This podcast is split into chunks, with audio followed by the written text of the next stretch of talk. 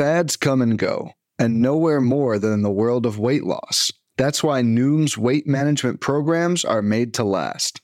Noom uses science and personalization to help you manage your weight for the long term. Their psychology based approach helps you build better habits and behaviors that are easier to maintain. The best part? You decide how Noom fits into your life, not the other way around. Sign up for your trial today at Noom.com. That's N O O M.com to sign up for your trial today. Welcome to the First Pitch Podcast, brought to you by PitcherList.com, your daily morning podcast, updating you on everything you need to know to win your fantasy baseball league. Let's talk about baseball. Welcome, everyone. Happy No Hit Sunday. Yes, that's right. I don't care. That those combined no hitter. No hitters are dope, and that was fun. Welcome, everyone. My name is Daniel Port. I'm your host. We have a ton of baseball to talk about today, so buckle up. We're going to jump straight into the news and notes here on this Sunday morning. The Atlanta Braves announced that Eddie Rosario will begin a rehab assignment at AAA Gwinnett on Saturday as he attempts to come back from his eye injury. The Baltimore Orioles have announced that Trey Mancini is day to day with an undisclosed injury, while Rougned Odor is day to day with a back injury still. He was not in the lineup on Saturday's game. We'll have to see if he will be on Sunday. The Cubs have said that Marcus Stroman threw approximately 40 pitches during a bullpen session on Saturday, and Seiya Suzuki will take live batting practice in Arizona. The Reds announced that Tyler Stephenson will hopefully begin a rehab assignment in the next week to 10 days. The Houston Astros have announced that Jeremy Pena will likely be reinstated from the 10 day injured list prior to Sunday's game against the Yankees. So that's today. The Milwaukee Brewers announced that Kolten Wong is expected to be reinstated from the 10 day injured list on Tuesday uh, as he comes back from a calf injury. And Hunter Renfroe is currently day to day with a calf injury. He was out of lineup on Saturday and uh, will be available only off the bench in an emergency. The New York Mets Max Scherzer expects to make a rehab start Tuesday. Jeff McNeil's out with a hamstring injury. He was out of the lineup on Saturday and is considered day to day. The New York Yankees said Aroldis Chapman completed one scoreless inning for Double A Somerset on Friday, allowing one hit and striking out one batter. For the Pittsburgh Pirates, Brian Hayes is still with a shoulder injury from a collision on the plate a few games ago. He's out of the lineup on Saturday. Again, keep an eye on his status on Sunday. The San Diego Padres still have Manny Machado as day to day. He did not play on Saturday, and again, keep an eye on his status for Sunday. Seattle Mariners officially moved Ty France to the 10 day injured list. He was diagnosed with a grade 2 flexor strain in his left forearm and will head to the 10 day IL.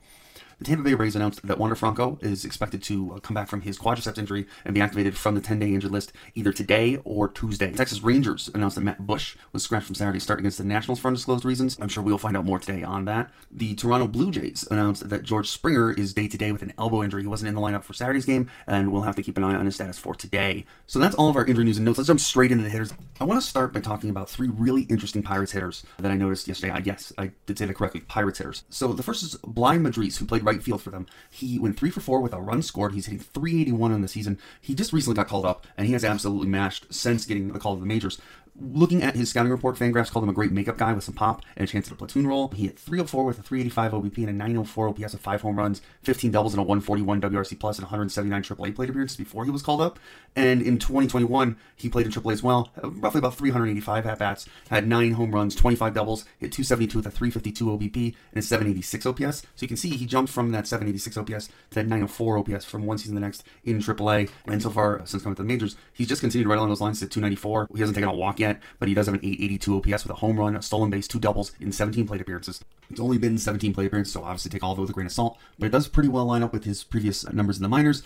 The second Pirates hitter I want to talk about today is Jack Suwinski. Suwinski went one for three with a home run and three RBIs. Now he's only hitting 214 on the season, but he's shown a lot more potential than that. He was ranked the, the number 30 prospect on the Pirate system by Fangraphs in their yearly rankings. He plays every day in the outfield right now over in left field, and while he has, like I said, struggled for most of the year, he's gotten going in June. He's at 250 with a 338 OBP and an 896 OPS, a, which is a 148 WRC plus. He's got six home runs. He's had 11 since May 1st. He had three doubles. It, it's a distinct possibility he's starting to figure it out, as the power is certainly for real and it would be really interesting to see if he can put that together over a full season and manage to play defense well enough to hold his own out there in left field. Finally, the last Pirates hitter I want to talk about is Diego Castillo. Now, Castillo as well is another hitter who got off to a bit of a slow start, hitting just 197 on the season, but he went one for four yesterday with a home run as well, and he was the number 17 prospect on Fangraphs Pirates prospect list. And Castillo actually came over in the Clay Holmes trade, and he makes a ton of contact. He always has throughout the minors, and most recently at AAA, right around the time of the trade, he started pulling the ball and hitting the ball in the air a lot more, and he ended up hitting 14 home runs last season between Double A and Triple A,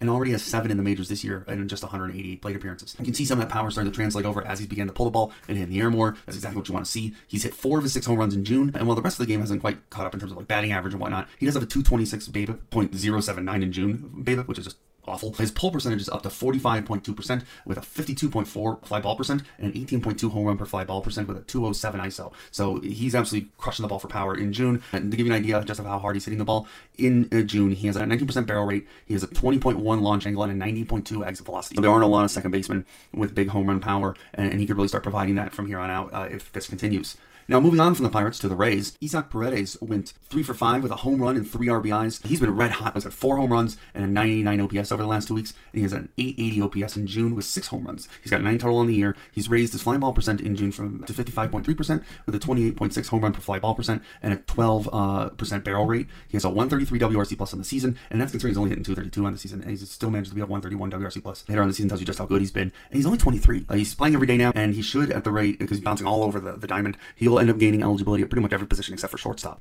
He's widely available in most leagues, so if you're looking for a hitter uh, with some power to speculate on, this is definitely a hitter I would be looking at as well.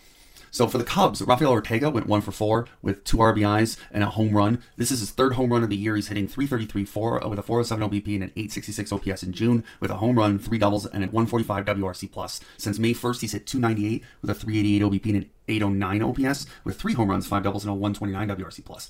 I don't expect him to provide much power. He's basically going to be an average only guy, but could provide an extra boost of value in say OBP leagues or point leagues where he does walk a lot and could produce in multiple ways there. He's barely rostered. Definitely, if you're, you're hurting in your outfield, could be worth a pickup as well. For the Cardinals, Brendan Donovan went one for three with two RBIs. He's still hitting 333 with a 407 OBP and an 866 OPS with a 145 WRC plus in June. So he has stayed red hot while qualifying at almost every position but catcher. He has a 13.1 walk rate on the year. He has a ton of value in OBP points leagues as well. He's still out there, and I've mentioned him multiple times in this podcast. You should be adding Brendan Donovan to your teams if he's available.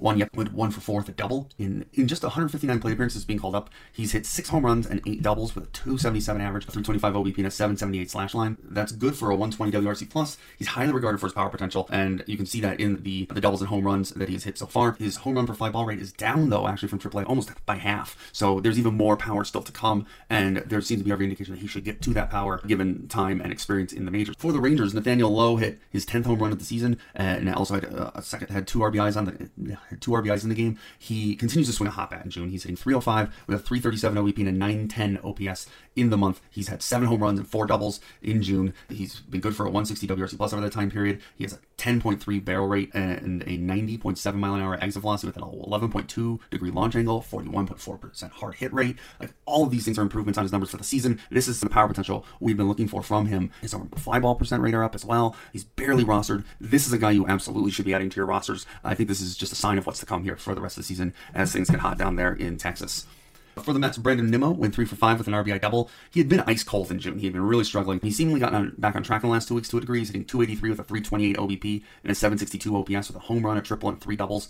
His walk rate has been just 3.8% over that time period, though, and honestly, it's down on the year as a whole, and that's concerning since that was his trademark skills. But he's also striking out far less, so maybe he's trying to be more aggressive in counts. But if you believe the hot streak, he's the leadoff hitter for the Mets, and as long as he's the leadoff hitter for the Mets, he will carry a ton of value in that uh, high-powered offense. It makes way too much sense to roster him. So if he's out there in your league, just go pick him up. Don't think twice about it.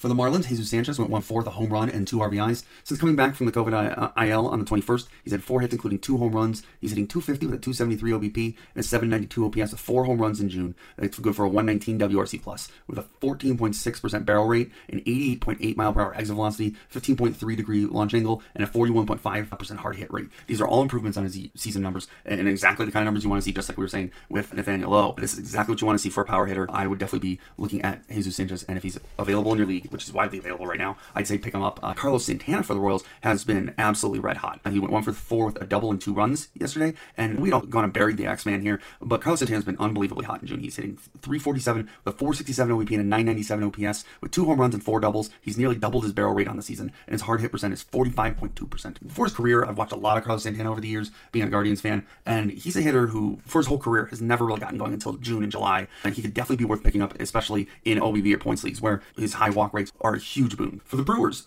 Andrew McCutchen went one for three with a home run, two RBIs, and a run. He's continuing as well to swing a really hot bat. This is his second home run in four games and his sixth on the season. For the month, he's hitting 319 with a 417 OBP and an 861 OPS with an 11.9 walk rate and a 13.1 K percent. He's got two home runs, three doubles, and two stolen bases in the month. He's hitting at the top of that Brewers lineup. Definitely, if Andrew McCutchen's available, I think right now you go pick him up for those runs, for the power. He's got a lot of different ways he can contribute to your team right now. Tyrone Taylor went one for a double and an RBI. He's also been pretty hot the last two weeks. He's hitting 250 with three home runs and three doubles. Really, actually, the power's been there all season long, as evidenced by his nine home runs and 12 doubles. It's just the, the other aspects of it of his line haven't been there. He has a 252 uh, BABIP on the year, so that could be part of what's playing into it. And as he starts to get going here, perhaps hopefully some regression will happen, and the rest of his game catch up to the power. So keep an eye on Tyrone Taylor. For the Red Sox, Jarren Duran went four for five with a double, an RBI, and two stolen bases. Over his last seven games, Duran has hit 333 with a 379 OBP and an 898 OPS with four stolen bases. He's the leadoff hitter for the ninth best offense in baseball by runs scored, and has Rafael Devers, JD Martinez, and Xander Bogaerts sitting right behind him. It's worth noting, though, that he announced recently that he is not vaccinated, and so he will not play in Toronto, which is the series that they're about to go to after they finish up today's game in Cleveland. Obviously, if he's out there and you can stash him for three games, I say go pick him up. I think he's going to put up some really great numbers there at the top of that lineup, but you can also try waiting until after this series. But if he's out there, go get him. Alex Verdugo went one for three with a home run and three RBIs. It feels like Verdugo is finally getting going. He's hitting 303 with a 354 OBP and a 775 OPS with a home run and six doubles in June. Won't be a ton of power, a decent chunk, of more than 20 home runs range than 30, but he should be worth a good average. And he hits fifth in the Boston lineup, so obviously he should have a ton of RBI opportunities with those great hitters hitting in front of him. Definitely, if Alex is out there, he's out there in like half of the leagues right now. Go pick him up. He's definitely uh, worth a pickup. For the Guardian, Rosario went one for four with a triple, an RBI, and a run. His hot June continues as well. He's hitting 356 with a 367 OBP and an 872 OPS with two home runs, five doubles, and two triples to go along with five stolen bases. It's worth remembering that Rosario did this exact same switch last year as he hit 296 with a 327 OBP and a 754 OPS with nine home runs, six triples, 23 doubles, and 12 stolen bases starting in May. He's the number two hitter for the Guardians, so he's certainly worth picking up. For the Giants, Evan Longoria went one for three with a home run and two RBIs. It's Longo's third home run in June in his second game in a row with a home run. He's riding a six-game hitting streak, so things might be uh, turning for him in the right direction. He's been a 115 WRC plus hitter in June. He's barely rostered, and we know what he's capable of when he is healthy, and I think you should go pick him up if he is out there. So that's the hitters, but now let's talk about pitchers. It would be uh, weird to start off the day without talking about in Houston Cristian Javier's uh, day and the combined no hitter that Houston threw today. Cristian Javier's owned all over the your fantasy league, so it's not like he's someone you could go pick up. But we're tipping your cap to a seven innings pitch with zero earned runs, 13 strikeouts, one walk, and no hit day. The Pirates, uh, JT Brubaker went six innings with three earned runs and six strikeouts. Brubaker's continued to impress me lately. He's actually been pretty solid most of the year. To start the season, he gave up back-to-back four-run outings, but since then he's been really solid. Since April 19th, he's made 12 starts with a 3.45 ERA and 63 strikeouts in 62.2 innings pitched before. Coming into this start, over the last seven, he's been even better with a 2.93 ERA. Overall, the only thing that concerns me is he does have a 1.34 WHIP, so he's obviously going to allow base runners, and there will be the occasional game that's going to come and bite him because of that. That's just something to keep in mind that there's always that risk because he allows so many base runners. In the meantime, I think he's a really good streaming option uh, in the right situation. He gets the Brewers next, so I'm not necessarily uh, rushing off to pick him up now, but certainly someone to look for as a streamer in the future. For the Rays, Corey Kluber threw 5.1 innings pitched with two earned runs and six strikeouts. As predicted, like clockwork, once the weather started warming up, Kluber started pitching well. He has he's had a 2.65 ERA with 31 strikeouts and 37.1 innings pitched with a 0.96 WHIP over his last seven starts.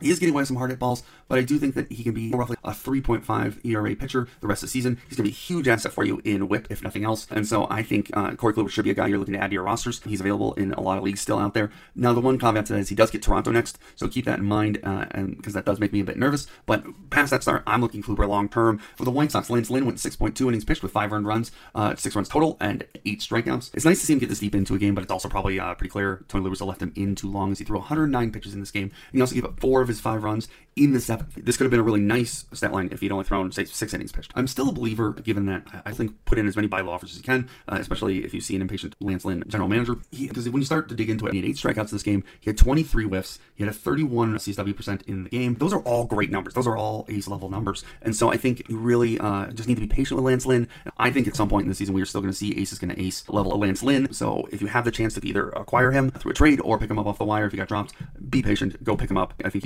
it will pay dividends in the long run.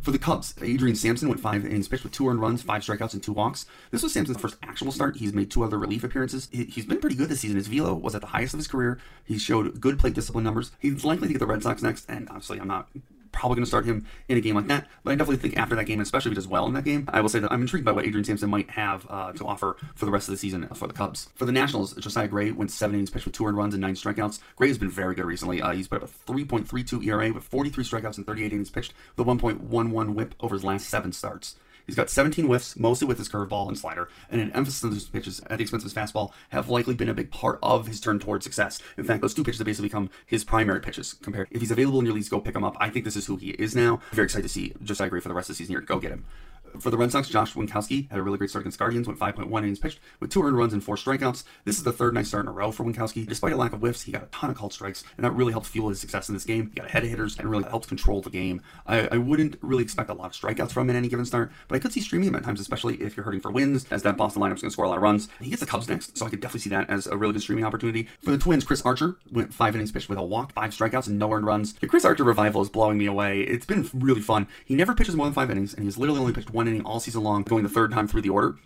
So it's clear that the Twins are, are saying that we're going to pitch you through until you get to that third time through the order, and then we're pulling you no matter where you're at. It's worked though because he's been fantastic. He has allowed more than 200 runs in a start only twice this season in 14 starts. So he's been really good. He's throwing his trademark slider 43.4% of the time, making it his primary pitch. He's not going to go deep into games, so he won't get you wins or quality starts, but it could be a good boost to your ratios and his strikeouts, uh, especially as a streamer in the right situation. He gets Cleveland next, who is slumping pretty hard right now offensively, so I could see streaming him in that game for sure. For the Marlins, Trevor Rogers went 4.1 innings pitched with three earned runs and five strikeouts. And this is frustrating. It's all there talent wise for, for Rogers. He just can't put it together. And for me, it's the changeup that has me worried. He only threw it about 20% of the time, and he got just three whiffs with it. That's his signature pitch. And if he's only getting three whiffs with it, I, I can't imagine finding a ton of success. If he's out there, obviously you got the, the, the chance to snatch him, pick him up because the talent is astronomical. But I, I do have concerns. So that is the pitching from yesterday as well. Now, before we uh, dive into what I'm excited about today on this beautiful Sunday morning, we're Hey, Alex Fast here, and thanks for listening to this podcast on the Pitcher List Podcast Network. If you're a fan, consider supporting all of us by getting a PL Plus subscription, where you're going to get an ad free website and get access to our Discord, where you can talk to all of our podcast hosts and staff. Plus, you can hang out with our incredible Pitcher List community. It's basically a baseball sanctuary year round for as low as $8 a month. You can sign up at pitcherlist.com backslash plus, and you're going to get your first month free with promo code podcast. Also, don't forget to check out everything else we do as well from YouTube videos, live streams, newsletters, off-season articles, TikToks, breakdowns, over 15 baseball podcasts on our network. We can't stop talking about baseball even during the off-season. So sign up for PL Plus today at pitcherlist.com backslash plus and use promo code podcast to get your first month free. All right. Thanks for listening. Let's get back to the show. Take a break. Welcome back. Thank you so much. And before we keep moving, I do also want to take a second and check in with Mark Paquette about today's weather. Thank you very much. Well, as we end this work week or week in general this Sunday, the one game we're going to have to watch in terms of showers and thunderstorms is the Red Sox at the Guardians as they finish up this three game series with the Red Sox winning the first two games of this series. Um, not a likely postponement, but certainly something that I wouldn't be ruling out. This certainly could be a delay as well. Anyways, we'll watch this game and then move on to the next week. Thank you very much. Have a good one, and I'll talk to you tomorrow. Thanks so much, Mark. Now let's dive into today. It's a gorgeous Sunday, uh, and I'm looking forward to watching a ton of baseball. There's a lot of really great things to keep, to watch today. Starting with Rich Hill for the Red Sox going up against Aaron Civale. I feel like that is uh, the pitching equivalent of the Spider-Man meme where they're all pointing at each other with these two pitchers going toe to toe. Civale looked really nice in his first start back from the injured list. This is a tough matchup for him, but it'll be really uh, fun to watch and see how he does today. I'm looking forward to watching David Peterson versus the Marlins. Peterson's been a revelation this season so far. He's been really great, and this is a pretty good matchup for him. So I want to see if he can continue finding success. Uh, game three of the Yankees versus the Astros is going to be a barn burner. Game one, we have the, the Yankees having that epic comeback against Ryan Pressly in the ninth inning. And in game two, we get a no hitter. What else are we going to get in game three? This is a really fun series. And then finally, Tony Gonsolin for the Dodgers going up against Spencer Strider for the Braves. Against two power teams going against each other with two really exciting young pitchers going up against each other. They were kind of opposites of each other. Gonsolin being a, a good control pitcher who doesn't get a ton of Ks, and Strider being an elite strikeout guy who sometimes can have a little bit of a wildness to him. That's a really fun kind of matchup of opposites that I will enjoy watching. Now, in terms of any players I'm streaming today, so for hitters, I'll run any of the Cardinals out there that get my hands on. You know, Brendan Donovan, Juan Yepez, up against Alec Mills for the Cubs. He's got something like a seven plus ERA on the season. Has really struggled. So I could see trying to start any Cardinals I can get my hands on in that game. Any of the Blue Jays going against Chichi Gonzalez uh, for the Brewers. So I think you could really, if you like Aram Tapia or Gabriel Moreno, uh, you could look at any of the Twins that are available against Corey Feltner. So maybe like an Alex Kirilloff if he's available, or Luis Arraez if he's still out there for the Twins. Could be a nice matchup against Corey Feltner for the Rockies. Pitcher wise, though, and again, my track record still isn't great here. I'm still figuring out uh, streaming pitchers here, but I like David Peterson versus the Marlins. I mentioned him before. He's been fantastic so far this season. The Marlins aren't exactly a, a, world beater offense, so I think he could do really well there. So that would be my primary choice for for streaming. But also, if you can't get David Peterson, I could see just for if nothing else, the strikeouts. I could see putting Aaron Civale up against Boston. Just know that that's a pretty risky move. I just don't really like any of the any of the other options out there. And so that's it. That's our, that is our, our, baseball coverage for today here on the First Pitch Podcast. Thank you so much for for listening, and have a great rest of your Sunday. Enjoy some baseball, and we'll see you uh, tomorrow. This has been the First Pitch Podcast, brought to you by PitcherList.com. If you enjoyed today's episode, rate us on iTunes, follow us on Twitter at PitcherList, and help support what we do by joining our Discord with PitcherList Plus at PitcherList.com slash plus.